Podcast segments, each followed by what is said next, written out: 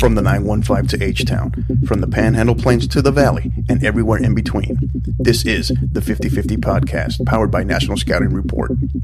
Join me, Hector Cano, as we cover the Texas high school club and college soccer landscape, along with an inside look at the college soccer recruiting scene.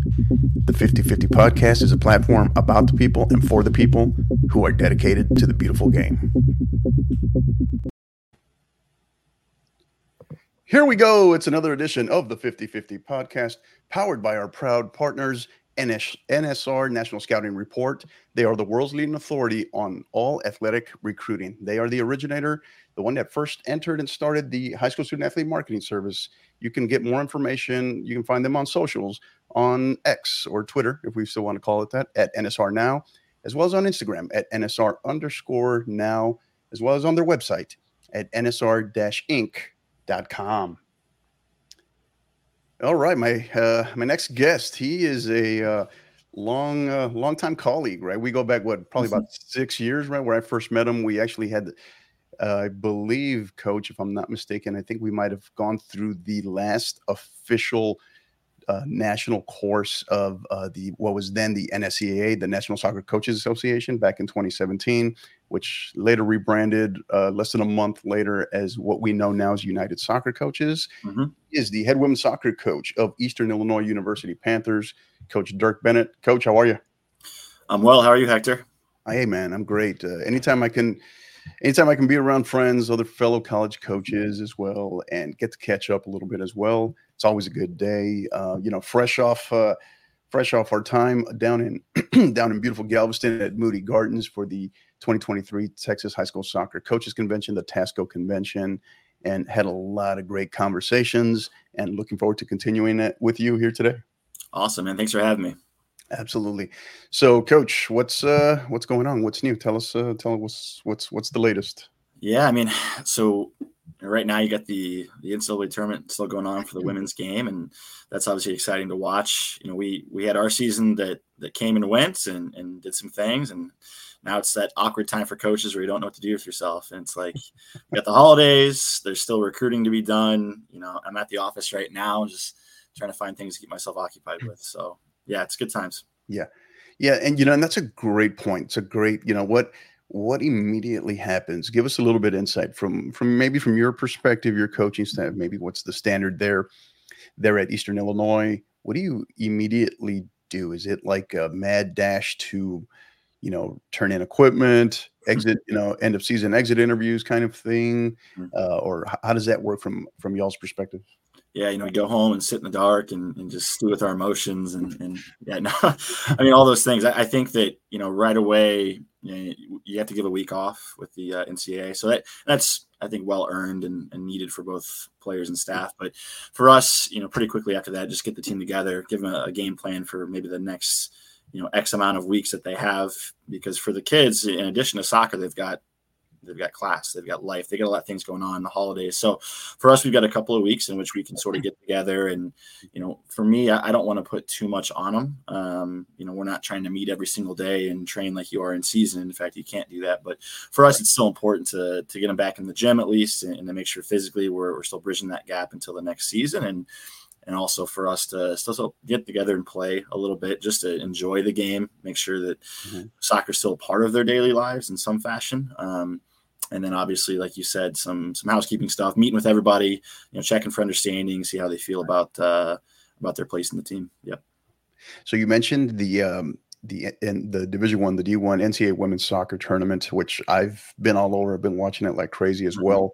Some phenomenal matchups, some great upsets there along the way. Uh, and then coming off of a bunch of, we're now sitting at our quarterfinal, right? The quarterfinal round next, the Elite Eight after last night's uh, matches. Thoughts, takeaways, what stands out to you? There's a lot, man. I, I've been watching as much as I can, and, and I had to miss most of yesterday, unfortunately, because I was driving back uh, from an event myself, but I did get to catch um, the the Memphis and Pitt game, which was a lot of fun to watch. So oh, yeah, yeah. There's just so many good teams. I think that the game is growing, and, and you know, it's the first round. I was watching a lot of games, and it, I think everybody, even the the seeded teams uh, and the non-seeded teams, it's a bit nervy that first round. No one wants to go out right away, but as it, as the tournament progresses, I mean, there's just a lot of good soccer, um, probably better than it gets credit for in, in some ways. And just watching some of those teams, you know, I was really following Georgia a lot. They got knocked out yesterday, but I thought they were a lot of fun to watch. And Pitt, they had a, a pretty resounding win last night. And some of the teams out west, like B Y U and Stanford, are just so, so dangerous going forward. So, you know, I, I think it's just a really exciting tournament. Um, it's one that I'm following pretty closely too. Yeah, yeah.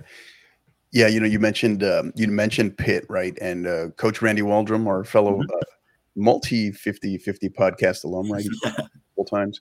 And, uh, yeah, I mean, is there anybody having maybe a better season overall, just a better twenty twenty-three than him mm-hmm. after, you know, fresh off of what he did in um, in Australia, Australia, New Zealand with the Women's World Cup, yeah. with, uh, as the head head coach of the uh, Nigerian women's national team, and then now what he's doing, you know, he's they're making history at Pitt. Yeah.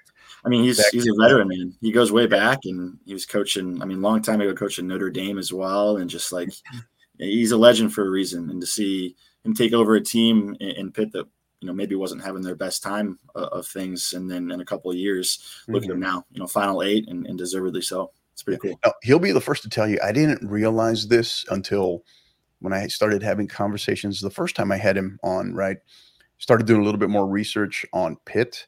And, yeah, he'll be the first to tell you, like, they were historically not – on the women's side, they were historically bad, right? They were – I just didn't realize how very little success they had had mm-hmm. in the history of their program, right? So, excuse me. So he arrives, and that has – it's been probably about a, what, four-year plan or so, right? Mm-hmm. Five-year plan. But, I mean, they're they're fun to watch. They're phenomenal to watch. How they, how they were a seventh seed is beyond me, but uh, – But yeah, but he's taking full advantage of that, though. So no, and the A C C, I think they had what uh, nine teams to start with, and then seven are still alive. You know, and so maybe the, the seeding is always a lot of fun to debate with and see. You know, which teams you know, obviously get, get in and get left out. But I think his conference, just to, to echo your point, to come in. And, yeah, Pitt is still an A C C team. They have a lot going for them, but then you're still up against the arguably the best teams in the country. And then yeah. to go up against them and to do as well as they have in that short amount of time, that says a lot about uh, about him as a coach, I think. Yeah. Yeah, and now and next up, right, their prize is uh, in the quarterfinal is what many regard as the best team in the country, right, in, in Florida State, a mm-hmm. fellow A C C squad, a team that, you know, they've seen now I think twice this year, right? So team that also knocked them out of the N C double A tournament in the Sweet sixteen last year. So um, if there's any game to watch, any game to keep your eye on, right, anybody that could match up very well with an extremely talented Florida State squad, I think it's this. I mean, they're, they've got to be outside of Florida State, maybe the hottest team in the country. You, you could have made that argument for maybe Texas, but we saw how it went for Texas yesterday with Florida State.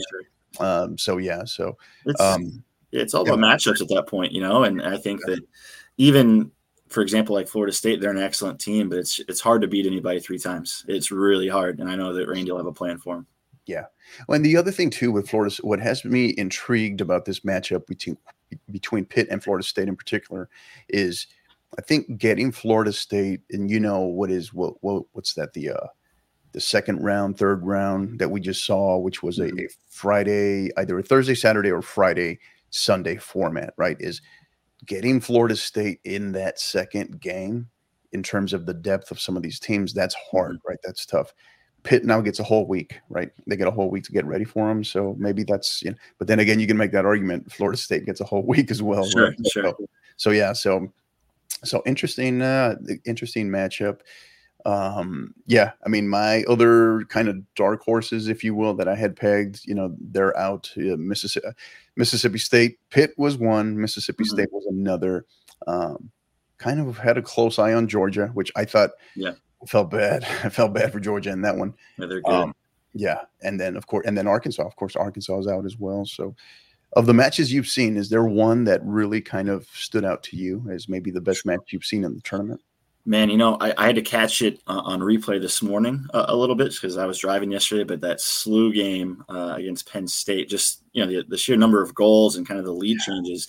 It's, yeah. it's not the only game that's kind of been that way either. There's been some, like I said, some really exciting uh, sort of score lines, but, you know, S L U's a team not far from us, uh, know the staff fairly well, and they're just a lot of fun to watch, great attacking team, yeah. and Penn State just the same. So just the, the back and forth there. Um, Two just juggernauts this season. I think that's a, that was a great one.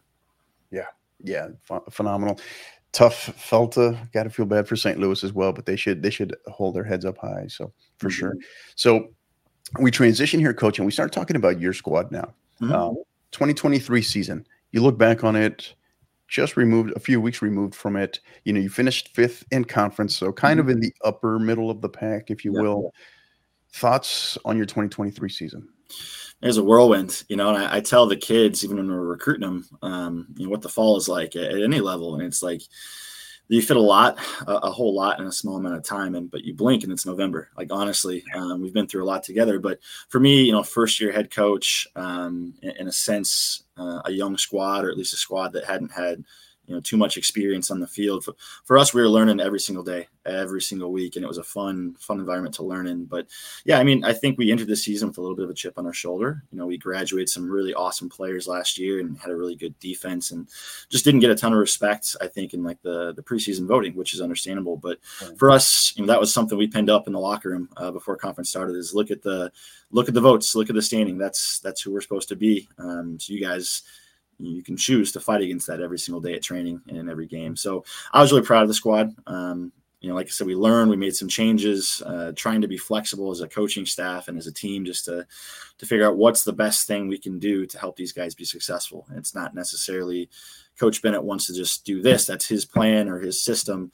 Right. It's like, you know, what's going to make the players feel the most confident? Because I, I say a lot is one of the things I say a lot is that with, you know, this level of athletes on the women's side, we're often coaching confidence and reminding them of how good they can be. And so I think it's part of my job to put them in situations where they can play their best soccer. So yeah, we, we, we felt pretty good about where we went, but certainly not content. You know, we mm-hmm. ambitiously would love to be still playing, and that'd be a, probably a tall task for E I U, but man, that's always the goal. Yeah. Yeah. You know, you, you've been there for a while, you know, you've been there, what, about six, seven years. This is your first year making that leap as the head as the head coach, when you were announced back in February of this year.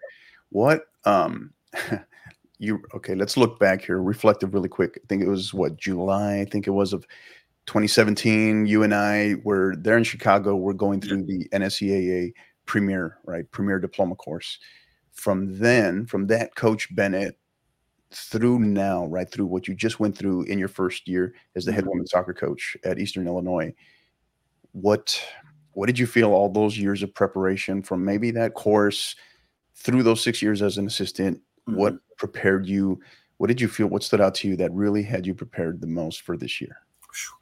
That's a great question. You know, I, I was really lucky because in my my time as an assistant in, in various degrees, I got a lot of firsthand experience. You know, I was as you earn that trust and that support from from you know, the coaches above you, your bosses, they they tend to give more responsibility, and so you had to work for it. But for me, like my last couple of seasons as an assistant coach, I was out on the road recruiting.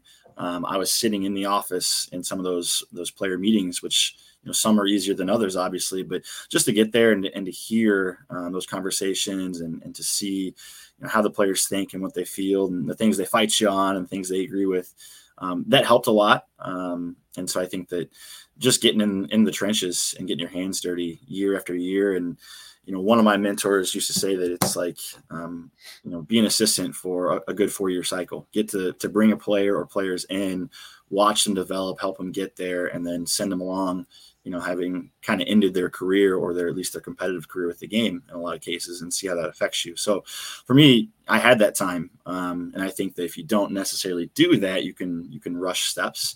And sometimes you don't have a choice, or sometimes opportunities come and you have to jump on it before you're ready. And yeah.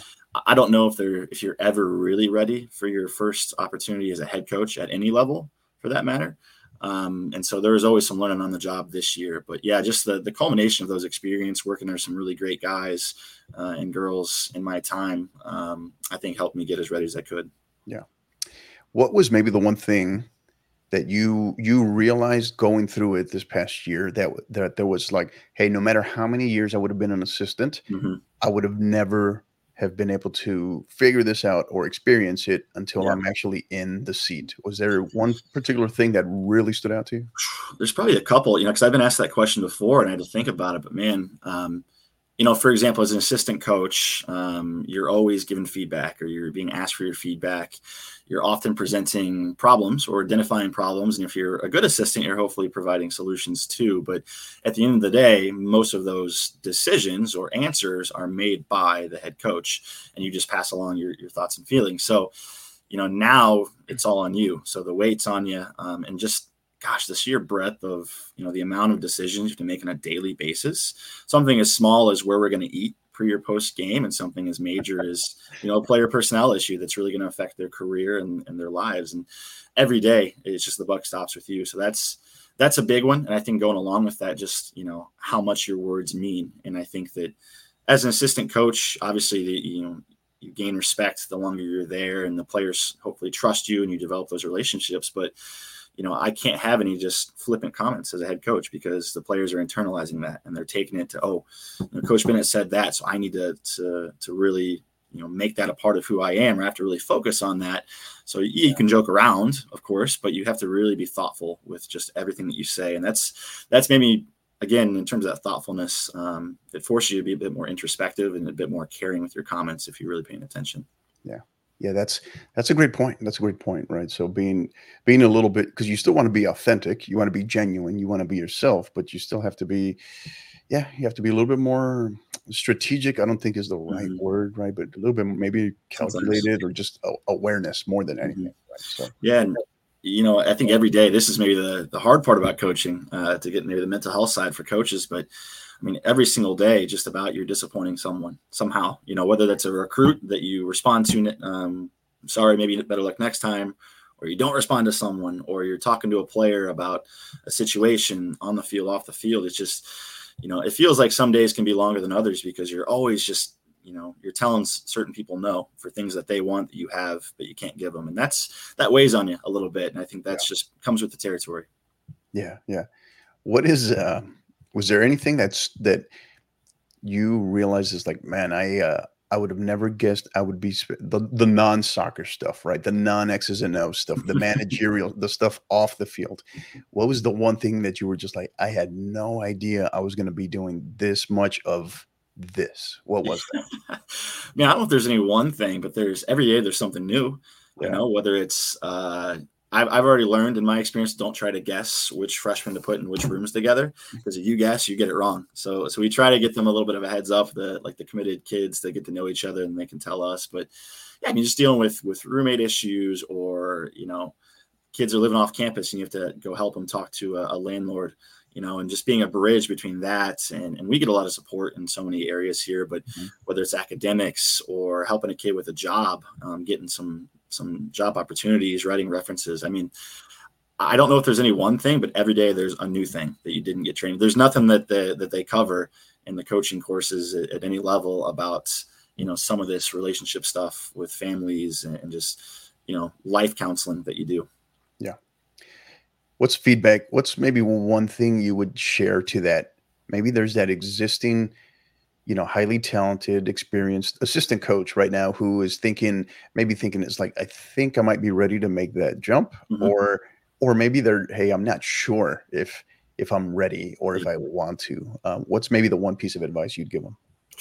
Well, never be afraid to make a leap. I think that, you know, if you really, if you back yourself, which you have to as a coach, you have to back yourself, is to don't be afraid to to embrace the unknown, to to leap first, you know, and and learn as you go, and just um, be confident in that. But, you know, for me, the, the other part of it is just be consistent, be truthful, just be genuine, as you kind of said, because, you know, players see through that. They just do. And oh, yeah. if, you're, if you're trying to make them happy and just be liked, um, you're probably in the wrong profession, at least uh, to a certain extent, because like I said, a big part of this is making hard decisions and, and telling truths. And some sometimes kids, I mean, we're working with high performing athletes who oftentimes are coming from club or, or high school environments where they, you know, maybe they got told no at home, but did they ever get told no uh, in a soccer sense? And, and they earned that potentially by being great players, but all of a sudden everyone's good. and everyone's fighting for the, the same thing. And then, you know, how do you manage those expectations and still get them to buy in to, to who you are, you know, what you're putting out there, who the team is, and to still cheer for maybe that best friend that's taken your spot. Those are all really hard things to to grasp as a player of eighteen to twenty-two years old. And it's your job to help guide them through that. So don't be afraid of it, but you start with being just yourself and being truthful and not being afraid of those hard conversations. Yeah. Yeah. You know, I think back, you said that and jogs my memory. I think back of a great, one of the best pieces of advice I was ever given is back in my military career, right? When I was still ascending, I was moving up the ranks into the senior N C O, senior N C O world, right? The senior non-commissioned officer world.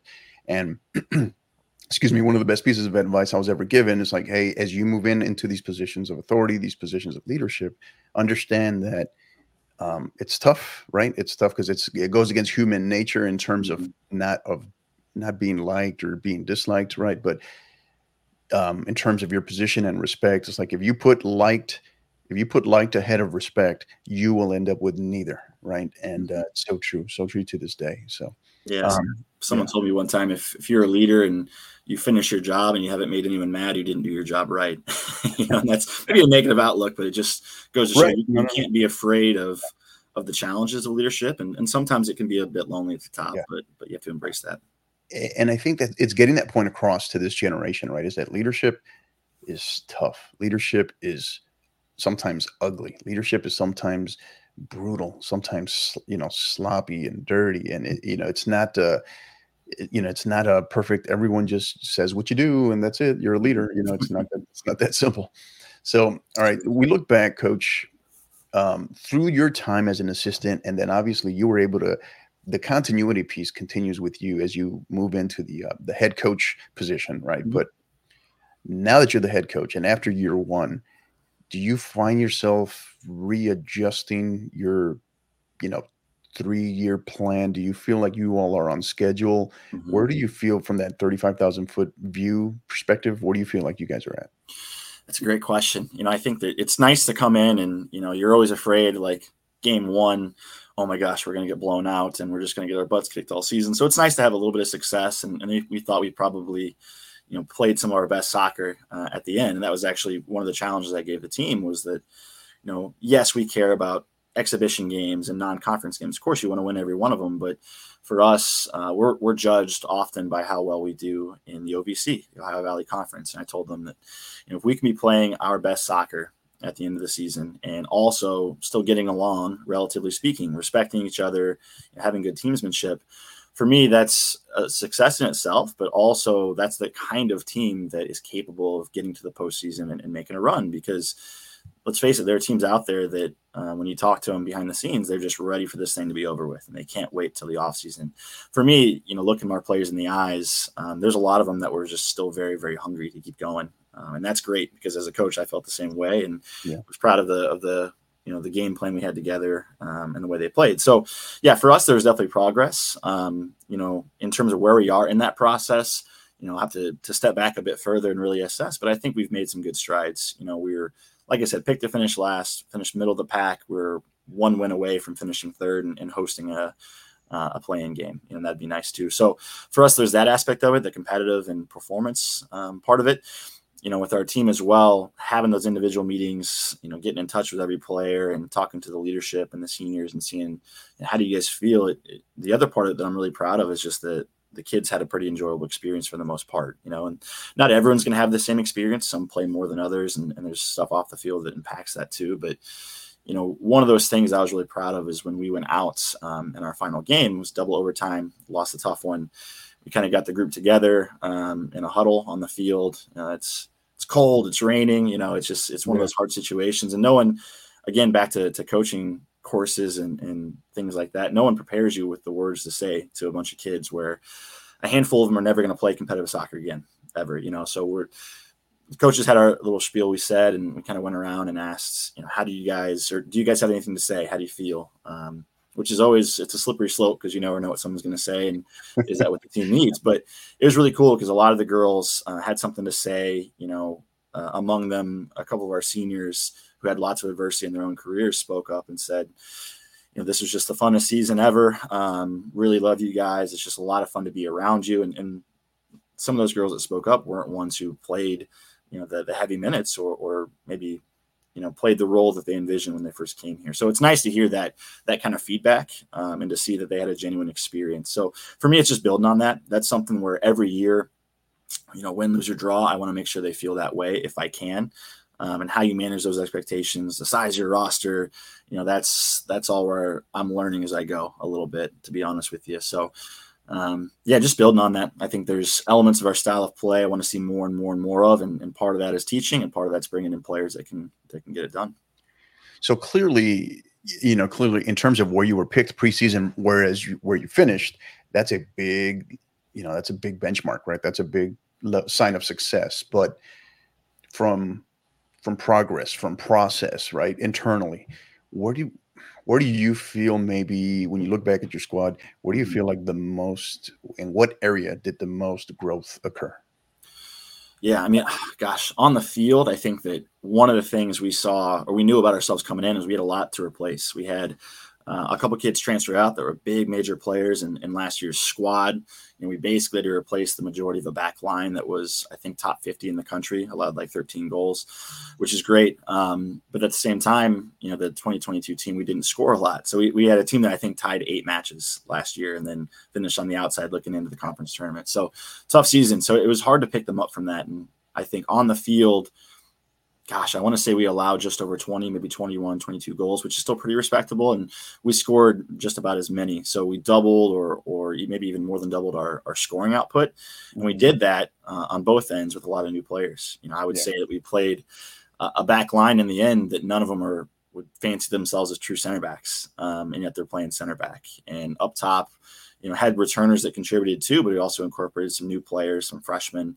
Um, and they're out there banging in goals. So for me, it's it's bright for the future. And we wanted it to be a bit more exciting. You know, we wanted to still defend and have a, a work rate that's been a, a hallmark of our teams, and to to take pride in not getting scored on and to be really tough to break down. But we also wanted to be a bit more exciting, um, to have the ball, to keep it, of course, but to then also put the ball in the back of the net. So for us, I think scoring goals gives just gives teams belief. You know, it's hard to keep, you know, hitting on the philosophy, uh, whatever your philosophy may be, if you don't pull results or you don't have that feeling of the ball going in the back of the net. And for us, it was nice because we hit the ground running this year. And there were times when we were scoring goals, you know, every single game, no matter what the result was. And that just, it does help the belief go a little bit further, if I'm honest. So yeah, that was, it was nice. It, it's nice. I've been part of teams where we don't score goals, teams where we score lots of goals.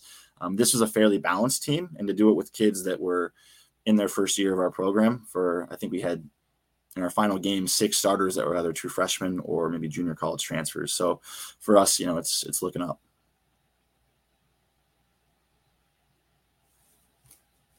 Next one here for you is, what would you, well, every every college coach's favorite question, right? Thoughts on, from your perspective, what you can share, what you want to get into, right? Mm-hmm. Uh, you personally, thoughts on the transfer portal? Oh boy.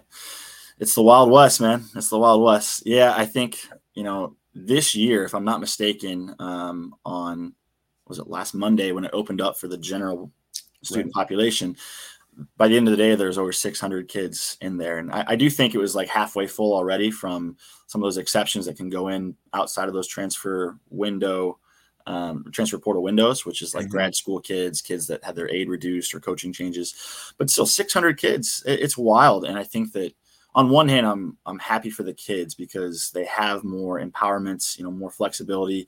I mean, you take the college football example, um, where coaches are jumping ship left and right for, for more money. And it was really hard for students for a very long time to have that freedom to move around. So on one hand, it's great. Mm-hmm. On the other hand, you know, there's the old school coaches that say, you know, like, ah, no one's loyal these days. And it's, you can just jump ship for things like N I L money, um, cost of attendance, all the different things that are coming into play. And for me, it's interesting because we're, you know, kind of a low to mid-major school. So that N I L, the, the dollar signs aren't really affecting women's soccer players yet, um, but it might someday. And, and that's something we have to be ready for. But, you know, for me, it's, it does affect your recruiting. I think that there's a lot of players, you know, we're into what our last year of players with that COVID extra year of eligibility. It'll be so this coach, coming year, or they just, there'll be the ones that just finished. Yeah. Sorry. So the, they're um, on the portal now. So the current fourth year seniors have one more year of eligibility. Gotcha. Okay. Yeah. So yeah. It should start to normalize. And that's the other thing. I think that it's been crazy the last couple of years because of mm-hmm. the transfer portal being new, because of COVID, the next year of eligibility, and now also because of all the different mechanisms coming in to, to filter money um, into the student athlete experience. So there's just, from an N C double A perspective, there's a lot of things going on at once, and there's a lot of litigation out there changing things every day too. So it's hard yeah. to keep up with it. But yeah. for me as a coach, yeah, it's, it's interesting because I can go out there and take a look at top high school prospects. Um, I can look at kids on the transfer portal with that instant you know, experience at the college realm. And, and then you can do all your other recruiting too, from internationals to junior colleges. So it, it does open up the doors to a lot of different avenues of players. Um, I don't know if I would love to be a high school student athlete up against kids in the portal right now. I think that's a right. different challenge and makes it harder for them to be recruited for sure. Yeah. And, you know, one that leads me into an interesting question is like, cause it's, it's a topic that comes up kind of pretty regularly. It has since the pandemic comes up pretty regularly here, here in Texas is as a coach there in Illinois, uh, in your general vicinity area, what have you, do you either get the chance or do you make it a point to even try to recruit um, beyond showcases and tournaments, but actually attend high school, high school games? Yeah. I love you asked that question too, because I'm a big believer in high school and, and I guess maybe the game is kind of, kind of there we go. Go ahead. Good. A little sound effect there, man, for being a, okay. being a proponent of high school sports. There you I go. Thought my computer was blowing up. I thought, oh my gosh, the connection finally. no, no, out. Relax. We're good.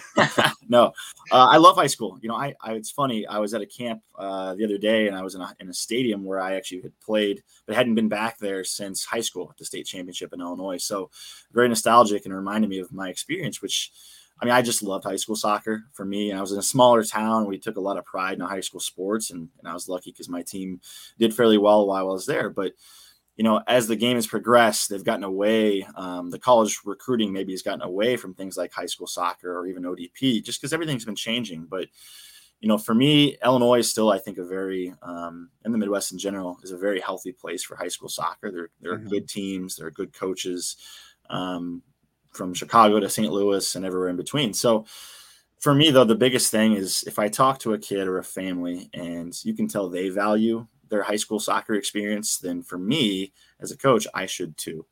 Um, now, is it always the best bang for your buck? Do you see more than two teams in a day? Maybe not, right? That's where a showcase could come in and be more uh, cost effective. But, you know, if it, if it's just worth a an hour or two or a couple hours drive away from me and I've got nothing else better to do, why not go watch, yeah, the player you're recruiting, but a good matchup, um, fans in the stands, playing under lights. I mean, just sometimes the the club player that you really like has a bit more of a chip on their shoulder and feels like they're playing for more in high school games. So, yeah, I, I love it. I think that I try to get as to as many as I can in the season. And I've definitely heard from some recruits before that I'm the only coach that's there or the only one that came out to watch this year. And if that helps us recruit them, then obviously it's a benefit for us. Yeah. Yeah. Yeah. You know, if, if nothing else, one of the things I mentioned to college coaches is you want to see if you're zeroing in on a particular student athlete, right? And you want to see them, obviously you want to see them, you see them at showcase, maybe you see them in a more intimate setting as like one of your I D camps, mm-hmm. but you want to see them in as many different environments as possible. If you go see them in the high school setting, you know, what are they like, right? What are they like as a leader? What are they like within their team, right? Because mm-hmm. um, you will see, I can attest to this personally, on multiple levels, former uh, student, at, former and current student athletes of mine, is they they look like very different kids, very young student athletes uh, with their club, sometimes from with their high school. Mm-hmm. Um, and I, I cannot emphasize that enough. Uh, so it's such a great point. Um, yeah. The coaches too, they see them in a different environment. Maybe they see them every day, whereas club coaches might see them twice a week, potentially. Right. Um, they might see them in the classroom. They certainly see them on a bus or, or you know, just, again, I think the high school environment um, in, I guess, the lo- logistical sense, it does mirror the college game sometimes better than the club environment because mm-hmm. of the time spent around each other. But so you get their perspective. And often when I speak to high school coaches, they'll tell me about the kid's character, their coachability, Uh, right. Club coaches are a bit more in tune with uh, or more focused on just the soccer aspects, which for us, it's a, you know, we're trying to get the whole picture, the holistic picture of a kid and their family as well, because that's all part of the same mix. And it's great to get both ends of it for sure. Yeah. Yeah. The holistic piece. And, you know, and that's one of the things that have, we've really been trying to make a point to stress about Texas, right? Texas student athletes, especially when we get, you know, we get college coaches out of state, such as yourself, mm-hmm. right? Is that, um, I, I understand different states, uh, the high school coach, different states, they do different things, right? But in Texas, obviously, that has to be a certified has to be a certified teacher that's also a coach, and we have we have athletic periods here in Texas, right? So that coach with that student athlete, they're seeing them throughout the year, around the you know the school year. They're seeing them anywhere from eight to twelve hours a week every week from August to May, right? Uh, whether they're in season or not. So it it kind of goes without question. It's like, why isn't that conversation happening more, right? In terms of the character, off the field, in the classroom, in the weight room, right? Uh, those kind of questions, um, their grades, right? Obviously, you're going to have to want to know about their grades in more, in more detail. So, yeah, so I think uh, when we're trying to make that a point, especially when it comes to college coaches that are recruiting Texas student athletes. Absolutely, man. Yeah, it's it's all relevant. I mean, gosh, yeah, we see them on the field, and we like to say we, we get you two hours um, a day if we're lucky in college. But what are you doing the other twenty-two hours? You know, spending time with teammates, first of all, so you want to make sure you're putting kids together that, you know, are of the, I guess, the same mold, at least in terms of just being good people, people mm-hmm. you can live with and be around. But you're also sending them out into the world wearing, you know, wearing E I U and, and putting them in, in Walmart, you know, going shopping and being around kids in our community and, and families that, that pick them out and professors that you've developed relationships to. Just, you know, tell them they're they're living in a fishbowl now in college where everyone's looking at you. They're all poking and prodding. They want to know about you. Um, and so as a coach, you're putting your faith in those kids to represent your brand and the thing you're trying to build. So right. you don't always know everything when they get here, and you have to teach them a lot of things too. That's part of the process, but you do want to make sure you're investing in, in good people, if nothing else. Yeah. Yeah, I've, I've often, when I've had this conversation in the past with um, with college coaches, I just tell them, it's like, hey, think of, in Texas at least, think of the high school soccer coach as the strength, right? The strength coach of of your of your college, right? Because one of the things that student athletes, college student athletes quickly realize is they spend more time with the strength coach than anybody else, right? Yeah. So uh, so to try to kind of give them some association there, some some relevancy, I guess, or equivalency, I, I often tell them that. So, all right, Coach, we segue here. Biggest, tell us this one. What do you feel is maybe the biggest misconception about Eastern Illinois University? Oh, man. That's a good question. I think that, um, you know, it's interesting in today's day and age where social media has grown and grown and grown into this monster that it is now. Um, and the world is flattened a little bit. You know, kids are out there and they can watch any level of, sure, soccer game, but they also see a lot of college sports on T V or on social media, whereas before you could tune in and, you know, Channel three, you can see, you know, U S C and Notre Dame or whatever football game, and that's great. But now you can log into Instagram and see, oh, that's what their locker room looks like. And here's what their coaches are like, the behind the scenes, the mic'd up stuff. So you just get to see uh, a lot of um, background detail to, to so many programs, which is a good thing.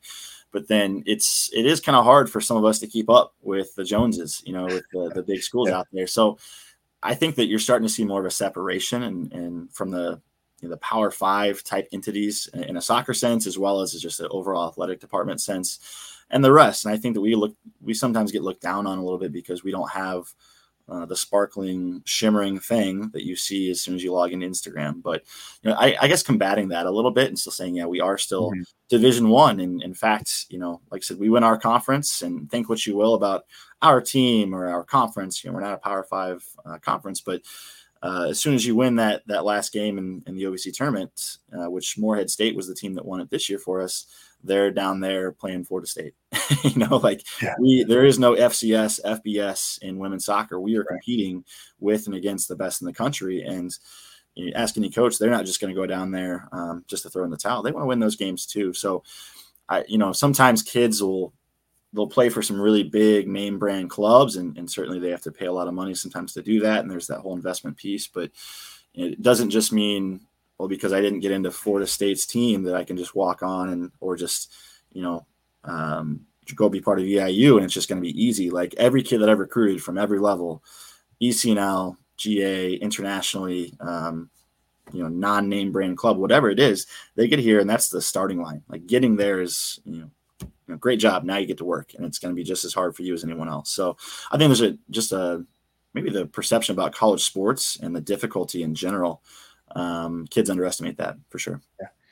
I guess the uh, Dallas Cowboy fans are descending upon us here. Right? So, I knew we were going to be able to get through a, an episode without a Tony Romo reference, but there yes, you go, man. Right for the Dallas Cowboy uh, fans, there you guys, Tony Romo, a proud quarterback. You, quarterback, Romo. You. That's us. Yeah, refresh my memory. So him, Garoppolo, who else? Yes, yeah, so you got Jimmy G, who's out there now, currently playing. Um, a couple other ones that you might recognize would be Sean Payton, um, mm-hmm. coach of the Broncos now, and then uh, Mike Shanahan, who. Coached uh, a number of teams, but the Broncos, the two Super Bowl wins. So, yeah, they've all got banners here up. Uh, I'm actually lo- located in the football stadium. My office is. So okay. I walk outside and see all four of those faces on a daily basis. It's pretty fun. Yeah. Awesome. So you mentioned your conference, right? The O V C, Ohio Valley Conference. Mm-hmm. Describe from the soccer perspective, right? Describe uh, O V C soccer to us. Describe that conference to us. What's yeah. that? You know, probably the first thing to mention is just the parity. Uh, one of the reasons I really love it, and I've discussed this, I was talking with another O V C coach just yesterday about how even it is. And, and every year, you know, so far there's any team can win it. So I, I love that um, just in general, because it means you always got a shot, you know, but right. I think we're we're waiting for that that one team to separate themselves and be that, uh, that dynasty. But I enjoy that. So every game's an absolute battle, you know, and, and talking to kids, and this goes for all of Division One, I, I would say this, but talking to kids sometimes from the junior college ranks or different divisions who are trying to transfer, you know, there there are games or, or in youth that you might you might have a tough one and then you might win the next one ten to nothing. Very rarely do you see that in Division One, and very rarely do you see that in the O V C. It's, you know, teams, by the time you get to conference play, everyone's seen each other play a lot. You can scout each other. Everyone's ready. So it, it's very competitive is the first thing I would say, and that's enjoyable. Um, you know, it, it's it's more athletic than I think people give us credit for. There are some really tough, good athletes in this conference uh, on every single team. You know, every team in this conference has somebody that can beat you if you're not careful, if you're not prepared. Um, what else I'd mention is there's, you know, there's been a lot of turnover lately. There's new coaches coming into the conference, and some of those traditional styles of play that you get used to for the better part of a decade are changing. Um, and again, to give them credit, Morehead State, they – They weren't so high in the conference a couple of years ago. Now they they won the tournament this year, finished second in the regular season, and and they play a brand of soccer that's enjoyable, at least to, to my eyes. So for me, it's there's a lot of new stuff coming in, but uh, the level is really, really good, and it's competitive, and um, just a good group of coaches, good group of, of teams to you know, to compete against. Yeah, and you know, you talked about it. We briefly mentioned it in terms of just the portal. You just mentioned uh, JUCO as well, junior college, yep. but. Tell us a little bit what you can share. Tell us about your incoming uh, recruiting class. What can you share mm-hmm. uh, a little bit about that? And then also, what are you looking forward to in this in the spring of uh, of twenty twenty-four? Yeah, good question. So we, you know, the early signing date that is now in November, that has come and gone. We were able to announce some of our uh, our current class. So we've got five that we've currently signed to come in, and you'll you'll see a theme of of defense straight away, just because I again we had to replace a lot from last year to this year. Yeah. Had a group that went in and did a really remarkable job and have you know kind of cemented themselves into those positions, but we knew we needed some more depth, a bit more backup in those positions, and some more some kids have just. I guess we're prepared to play defender a bit more naturally. So we brought in four that would consider themselves part of the back line, you know, be it center back or, or outside back type players. Um, and then another that kind of incorporates right into our attack uh, anywhere across the front line or even the midfield line. So um, it just so happened, and I wouldn't say this is always the case for us. Um, I think all of them at this point are E C N L or G A kids, which honestly, we, we've, there have been years where we've had none of those before. And that doesn't say you're going to be better or worse. In my opinion, I don't really buy into a lot of the, the initials uh, kind of talk, but for us, they are all playing at pretty good levels. And so that's exciting. Um, you know, we're still probably going to bring in a player or two to, to jump into the team. And so, yeah, we're looking at places like the transfer portal, uh, the junior college realms and, and internationally as well. So that's exciting. I, I think we're, we're, The the bigger message is we're bringing back a team that is now a bit more battle tested. Um, kids that, like I said, I identified them as being maybe inexperienced or a bit young. Now they've been through it. You know, there's no more nerves. Uh, they know what they're doing. They've been through a, a playoff situation as well. And we're just adding in kids to challenge for those spots. And I think that those spots are going to be hard to earn as they always are for incoming players. But um, I'm excited to see them compete, you know, in this, this spring. And we got some good matches lined up already, um, going up to actually a high school showcase, the Body Armor Showcase, which was, I think, formerly the, the Pepsi Showdown. But it's a large high school tournament up in the Chicago suburbs, which is a lot of fun. And we're going to play um, Loyola out of Chicago. And that is kind of a showpiece game um, around in and around a ton of other high school games going on, which I think is a, a great opportunity to, to yeah. showcase okay. what we're doing.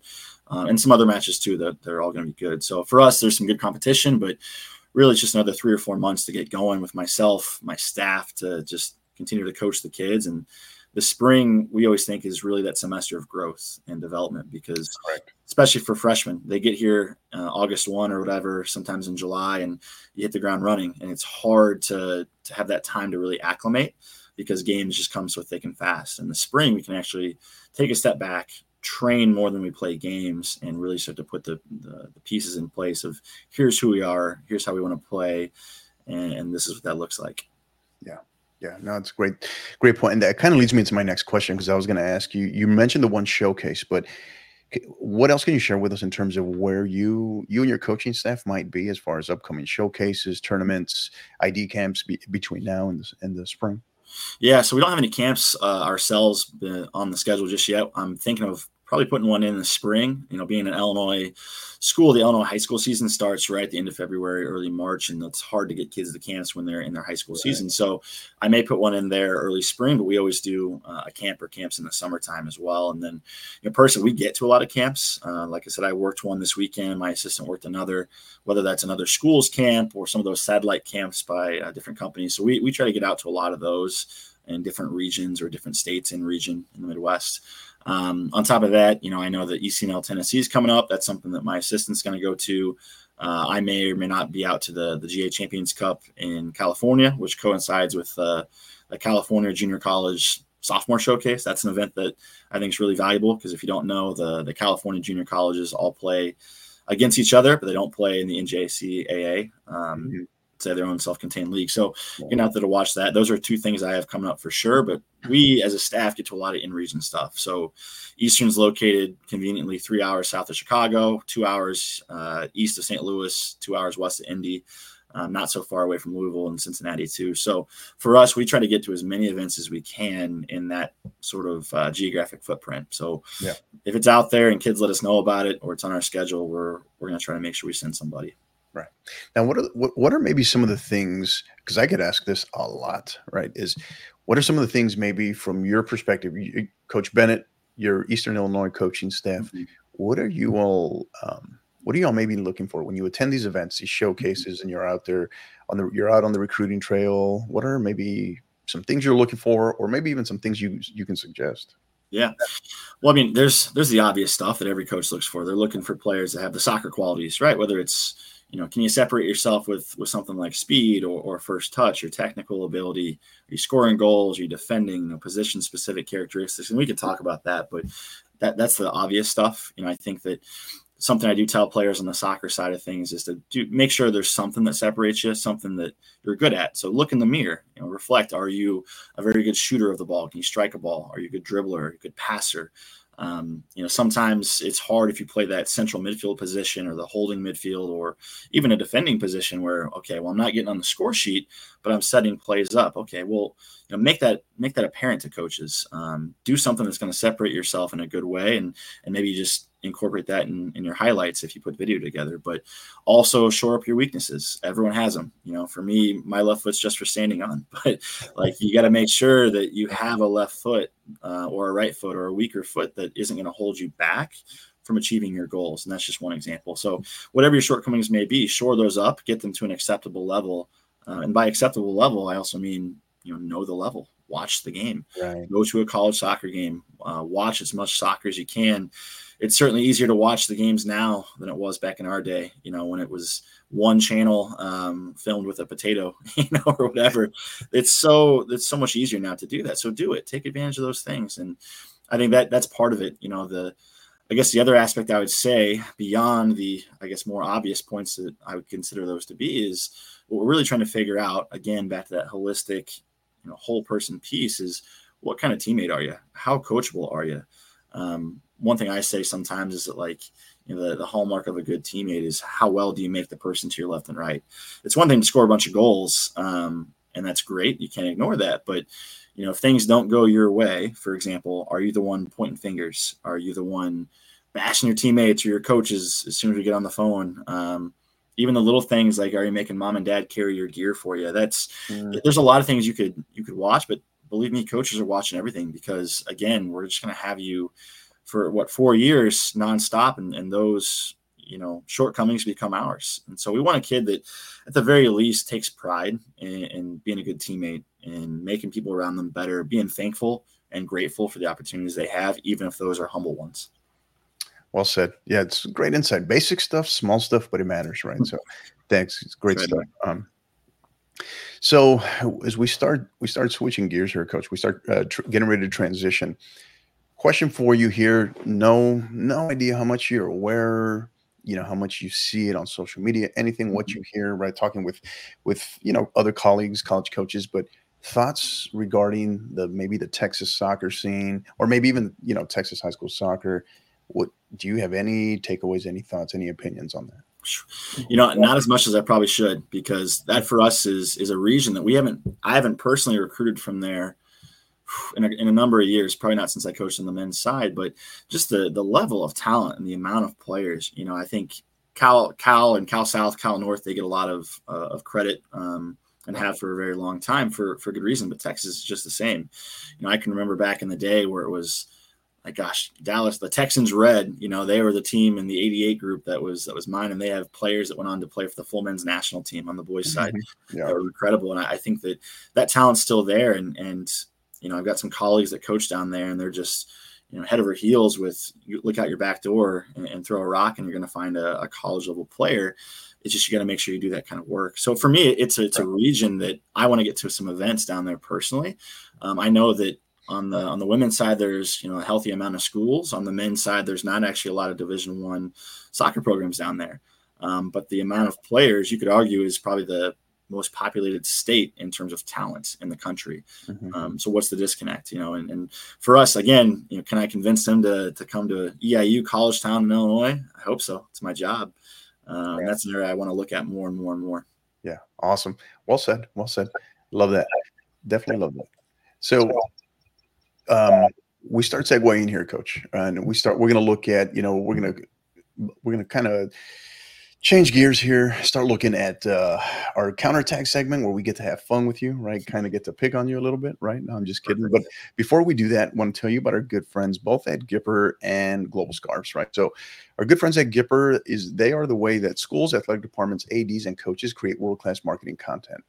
Join over twenty-five hundred, that's more like three thousand now. Join over three thousand coaches, A Ds, and use Gipper to create high-quality visual branded graphics for your program.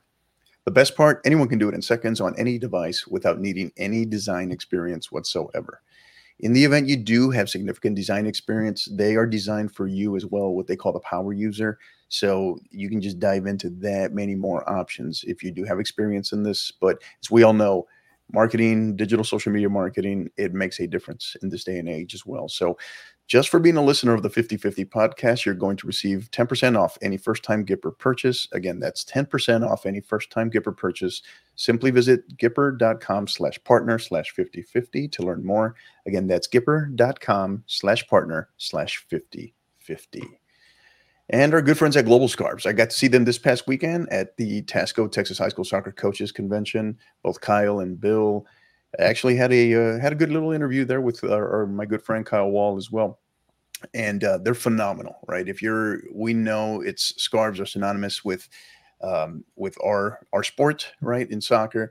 But Global Scarves is the top provider of custom knitted scarves, beanies, and other fan merchandise in the U S All merch is fully custom with free design services and free shipping on all orders. Again, that's free shipping on all orders.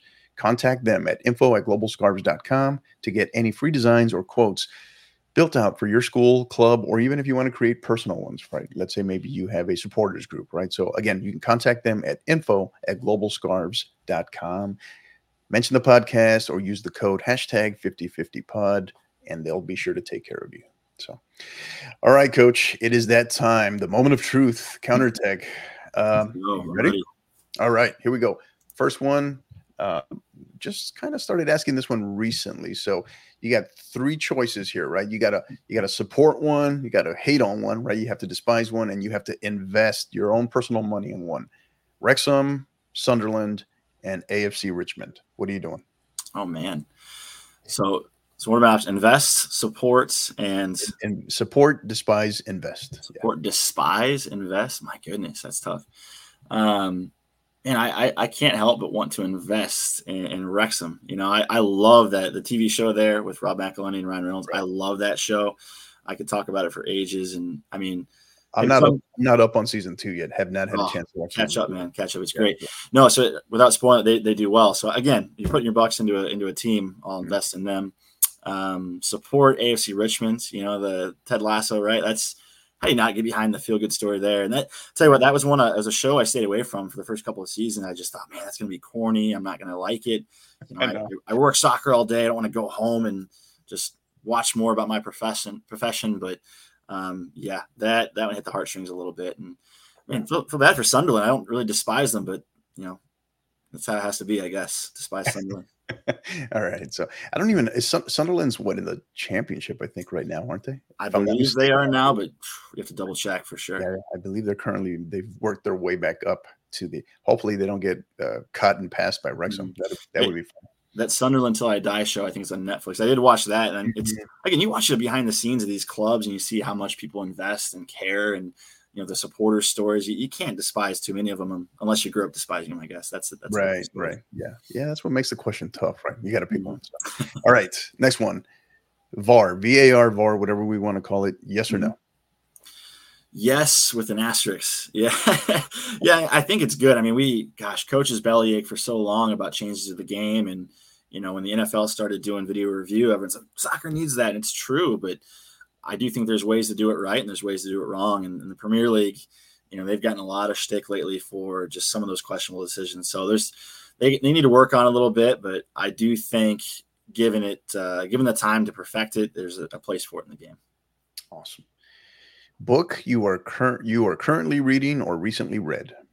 Oh man, yeah, it's it's the time to start reinvesting in books. You know, it's it's hard to keep up with in the off season. Um, okay, the I think the Tough Stuff is one that I completed recently by I'm saying it's Cody Royal. It, it's just interviews a lot of head coaches, so it's one that it was on my reading list. You know, with the new job and everything, that I wanted to hear from other head coaches and just yeah. goes into the psychology behind it. Again, some of those man management kind of stories and right. just the the challenges of being in the big chair, so to speak. So that was one that helped me through my first season. Yeah. Okay. Good. Current. So it's kind of a two-parter here. So current. Music and podcast playlist. I know you told me you're not that much of a podcast guy, so yeah. So see what what are those playlists looking like? Both music and I mean, you're a coach. You travel a lot, different yeah. events. What are you listening to? Whether it's music, podcast, what do you got? Yeah, the podcast playlist. I, I admit I, I'm not a huge podcast guy, so it's the fifty-fifty by itself. There you go. All right, look at that. Awesome. Once again. Two no, your computer is not exploding. It's not blowing. No, there's that. I think music-wise, you know, lately. Um, Gosh, I like all different genres of music. I really, really do. Um, I discovered Greta Van Fleet as a band recently that uh, mm. sounds a lot like Led Zeppelin, which I dig. Yeah. So that was something I never heard of before and been listening yeah. to their albums lately. But, yeah.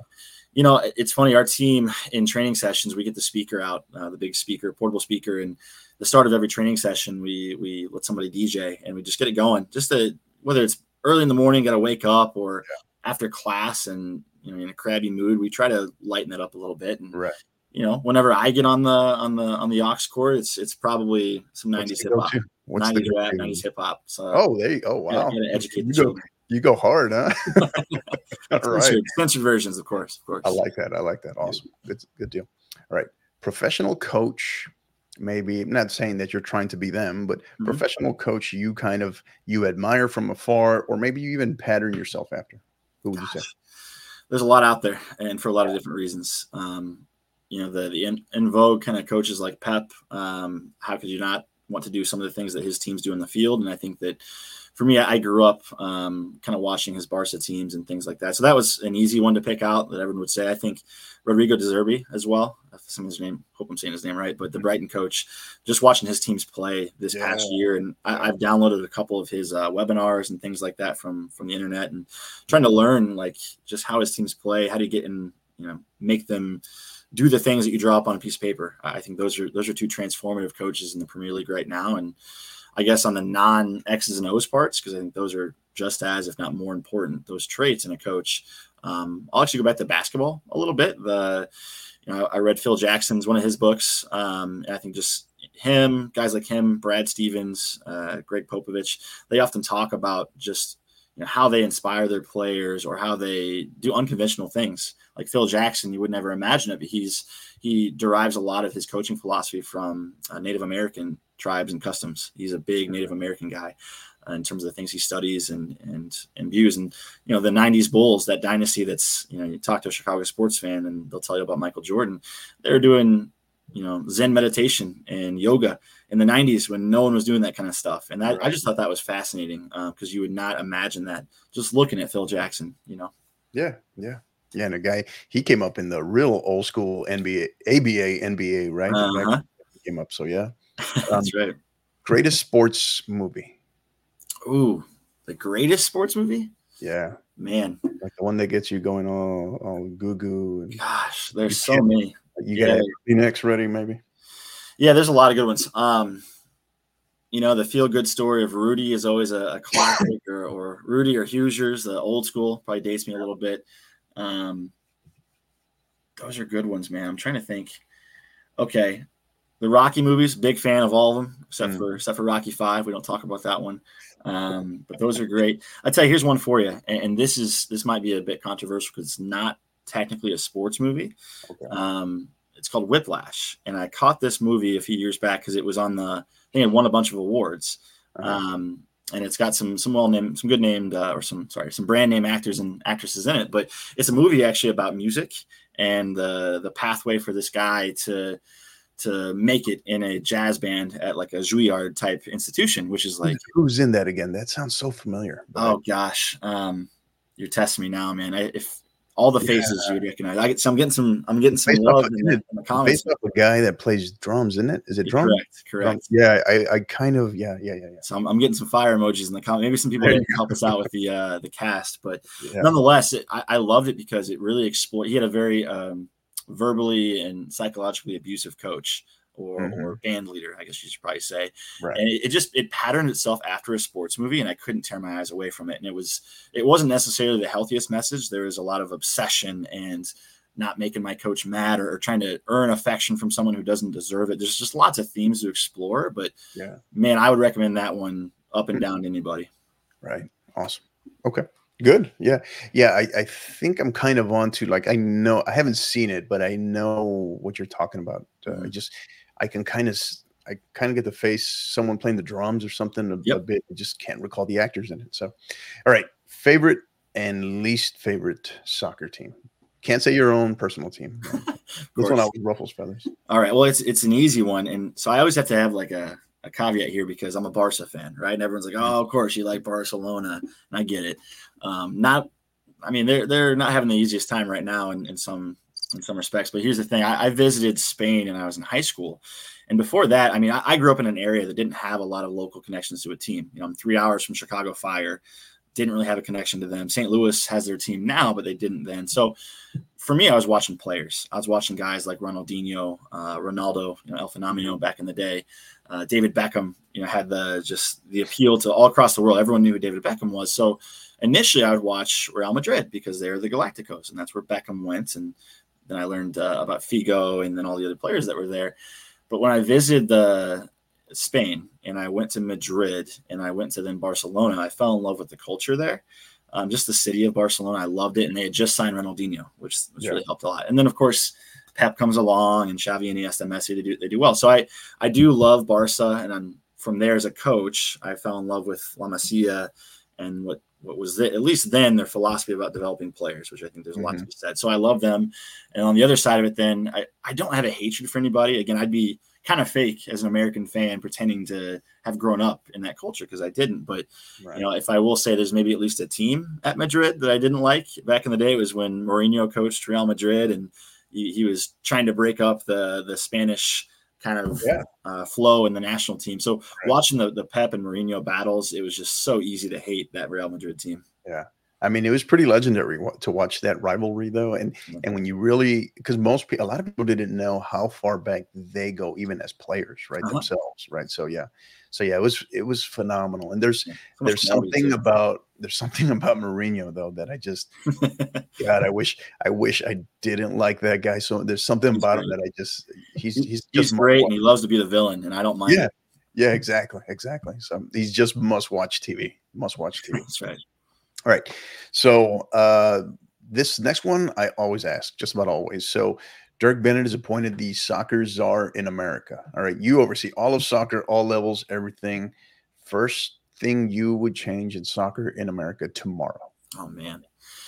Yeah, I've, I've heard you ask this question before uh, mm-hmm. on a couple of the podcasts I checked out, and it's a great one. Um, for me, it's there's there's a good debate out there. I mean, you go on, on Twitter or X, whatever you want to call it, and everyone's got the answers, right? And and there's a there's a problem with U S soccer. Every day there's a problem, and everyone's got a different answer. And I think for me, there, there's stuff on both ends you could correct. And by both ends, I mean the youth game as well as maybe the, the top end, the professional system, the national team. What change, you know, helps on both ends? And this is the – I'm going to save this comment. I'm going to log off before everyone attacks. But it's the, for me, I would add promotion and relegation. I just would. And I think there's a responsible way to do it. Um, and for those that don't know, that it's talking about the professional divisions. You know, in England, for example, you finish in the, the bottom three in the Premier League and you get relegated to the, the championship, the level below, and the top ones go up. So there's some accountability there. Um, yeah. Yeah. I think that that's – A, that's fun. I mean, again, welcome to Wrexham, watch that show. And how do you not get on board? And this is like the – with the fifth division of uh, the English soccer pyramid in, in Wales, particularly, and but how do you not care for it? And that those kinds of stories, it's harder to tell those stories in America because there's no upward mobility for a lot of these clubs. And and I've seen again how it affects the youth. You know, I've I've seen where so that Saint Louis City S C is a it's a great they had a great story as a new M L S team. Um, I went to one of their matches. The stadium's beautiful. There's not a bad seat in the house. They allow like local food trucks to come in and work the food stalls. I mean, I think it's just great how they've done it. But the, the part of it I didn't love is the fact that they already had a professional team in town, and they had, they've had different teams over the years, but you know, um, the, the team that was there was actually sort of an extension of a, of a club called Saint Louis Scott Gallagher, um, Saint Louis F C. And so they, they considered like Scott Gallagher had a great youth system, still does. It's a youth club that's been around for a very long time. And their first, well, they called it the first team. So their youth players had upward mobility and a pathway to then get into the, the professional team that plays at their, their home field. Mm-hmm. I just thought that was a great organic way of doing it. And it was awesome. Um, and then and the youth teams were amazing, uh, and just they were using local players. And then M L S decides we're moving into town. Here's our new franchise, and guess what? Your club is dead. And yeah. and on top of that, so the, the first team is dead. Scott Gallagher's still around. It's an amazing club, um, developing players just as well as ever. But now even that M L S team who I spoke highly about also has their own youth team competing for players. And so right.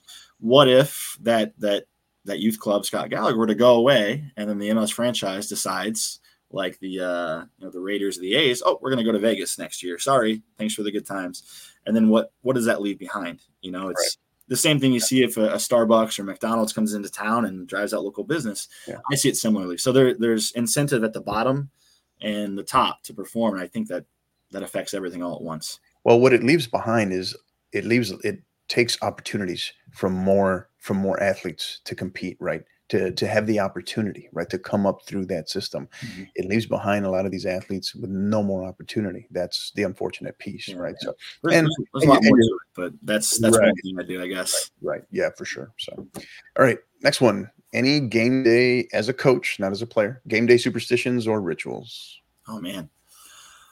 I'm not very superstitious, if I'm honest. Um Yeah, so I, I mean, me and some of my other friends that are coaches, we, we have a group text. So on, on game day, we're all wishing each other well and trying to to break the tension, make each other laugh a little bit. So I'm always communicating with some of those guys and girls. But um, I think for me, I'm always listening to music, and I, there's always a time, you know, a couple hours before kickoff where I just have to get away and, and yeah, draw up X's and O's and make sure you have your subs right, but just get away and, and mentally unplug a little bit, because, you know, there's tension in games, and you, you might be sat still. I'm not sat still very well. I have to get up and move on the sidelines, and I'm working on that, but you know, you just feel exhausted after a game. You didn't even run. You didn't even kick a ball. I know, I know. Mentally, physically, spiritually exhausted. So getting away and unplugging, not thinking about soccer for thirty minutes is, is something I really value. Yeah. That was the one thing that I never realized, you know, back when I was at, at Air Force, right, at, at the Air Force Academy, I was coaching there, and, it, you know, the college level or, or even at semi-pro level in Europe, I just, but it was really, I really noticed it at the Air Force Academy. And then going forward, as I took on more head coaching opportunities, was the amount of how much coaching drains you, right? How exhausted you you are. It's, and you didn't do anything overly physically demanding whatsoever, but uh, just you're absolutely exhausted. Yeah. You're exhausted, and yet your mind can't stop racing at the same time, right? After right. a match, after a match. So yeah. Oh yeah. I don't sleep well on game nights before or after. It's it's just I got to work on that too. I know. I know. So most recent, we were talking about it a little bit, but most recent binge watch. Netflix, Prime Video, whatever, YouTube, something you yeah. Well, you know, off season I've been watching a lot of T V. That's probably not the greatest habit to get into, but um, I love movies. I love movies and shows. Uh, For All Mankind, that's a show on uh, Apple Apple T V Plus. Is that any uh, good? Is that any good? Yeah, I love it. So I'm a big nerd. Anyone that knows me well knows I'm a big sci-fi nerd, space nerd. I mean, gosh, that's just that's just who I am. So that's one of those where um, they got a new season, and I was I was binging the other seasons. It's yeah, it's about like what if what if Russia beat us to the moon and the space race continued? And I, I think it's just really cool, those alternate history type of things uh, to watch and imagine what if. Yeah, yeah, I, I saw that the other day because I was on so I was on you know I was on Apple you know Apple Plus Apple T V the other day because um, I was looking up I was. T- telling a friend about the, uh, the, I don't know if you saw the series recently that was on Apple, came out, uh, I don't know, but uh, less than a year ago, I think the war, the war for football. Did you see that? I didn't know. No, it's, it's on Apple T V. It's talks about how the whole process of what led to the, the creation and then that quick demise of the, of the Super League in Europe. Oh, okay. Uh, yeah. You need to watch that. If you haven't, you need, yeah, on Apple T V. Definitely. Definitely. Okay. Yeah, it's, yeah, it's, that's a hot that's a hot topic as well in the pro ranks. Yeah. They, yeah. I think that uh, UEFA is still always trying to to sneak uh, sneak one of those kind of initiatives in everyone every chance they get. So yeah, that's a good one. Good, good yeah. shout. Yeah, it's a good one. And I was in there watching. I was in there because I was trying to look something up on that, and I saw the uh, For All Mankind. I said, man, is this this looks interesting? But yeah, recommends recommends. Yeah. All right, next one as we start wrapping up here, Coach. A couple more for you. Okay, three words, right? It's going to be a little, it can sound as cheesy, corny as you want, but as long as it's genuine, that's all we ask. Mm-hmm. In three words or less, why do you coach? Oh, man. Why do I coach? That's a great question to sum it up.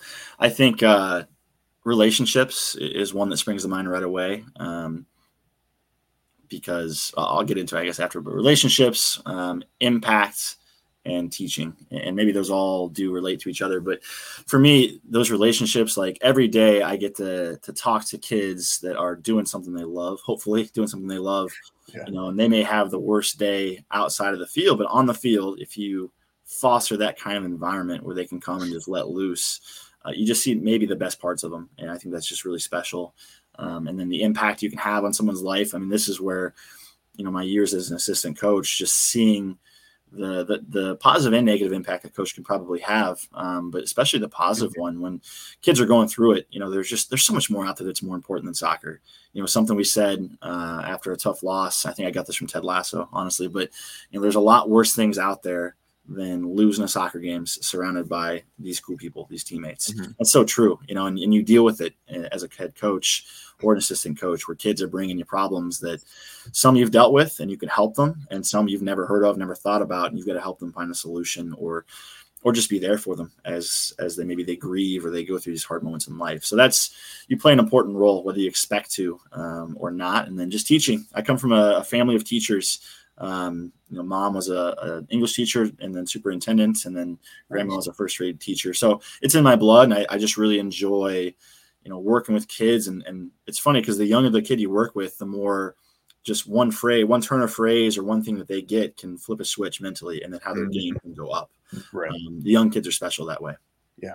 And, you know, and it's so important too, because teaching a, as a coach in the school, as an educator as well, I've always made that a point in terms of communicating, collaborating with fellow teachers on behalf of coaches, that coaching, coaching is teaching, teaching is coaching, right? And when you're on the field, because that's a phenomenal thing in a classroom, just like in a classroom, on the field, that's a special thing. I think that's the thing that we live for as coaches. When you say one, maybe one phrase, a couple of series of words, and you see that that switch that you talked about flipped in a player, right? Those, all those little, you know, those lights come on uh, over their heads. And yeah, that's, that's phenomenal. It makes so, it all worth it. That, yeah. that those moments, and I can remember some of those in my career, it's like, those are the moments that make all the grind or all the struggle just instantly worth it.